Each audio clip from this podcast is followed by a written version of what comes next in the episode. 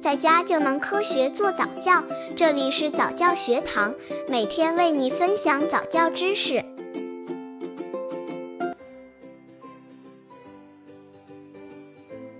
宝宝怎样使用学步车？学步车其实并不可怕，如果利用的比较科学，时间比较合理，宝宝和家长都能享受到一些好处呢。学步车适用于八个月左右的孩子。宝宝如果过早的使用学步车，其下肢尚不能支持体重，身体的负荷几乎都集中在车座上，宝宝等于是坐在学步车内。孩子太小而过早学坐，因其脊椎稚嫩，背部发育欠完善，容易导致脊柱侧弯或驼背。过早使用学步车，由于上身的重力，还会使宝宝的腿向内或向外弯曲，久而久之形成佝偻病式的 X 型腿或 O 型腿。宝宝放在学步车里的时间一般不要超过半小时，因为宝宝骨骼中含钙少、胶质多，故骨骼较软，承受力弱，易变形。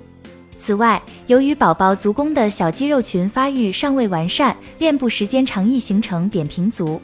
刚接触早教的父母可能缺乏这方面知识，可以到公众号早教学堂获取在家早教课程，让宝宝在家就能科学做早教。学步车最好在室内使用，远离火炉、插销和热水瓶、餐具等危险物品，忌在门槛、楼梯附近、高低不平的场所使用，以免造成意外伤害。注意卫生，宝宝手能够到处的小物品要拿走，以防宝宝将异物放入嘴里。宝宝双手能触摸到的地方必须保持干净，防止病从口入。调节好学步车坐垫的高度，以免宝宝摔出去。佝偻病患儿、过度肥胖儿、低体重儿、营养不良儿都不要急于学步。如果需要用学步车，时间应该适当缩短。父母们对宝宝坐学步车好不好的看法？一宝宝最好先学爬再学走，最好不用用学步车。但是事实上，很多人都是会用的，因为宝宝大了就不愿意待在地上了，他喜欢自己走动。而且大人也能轻松点。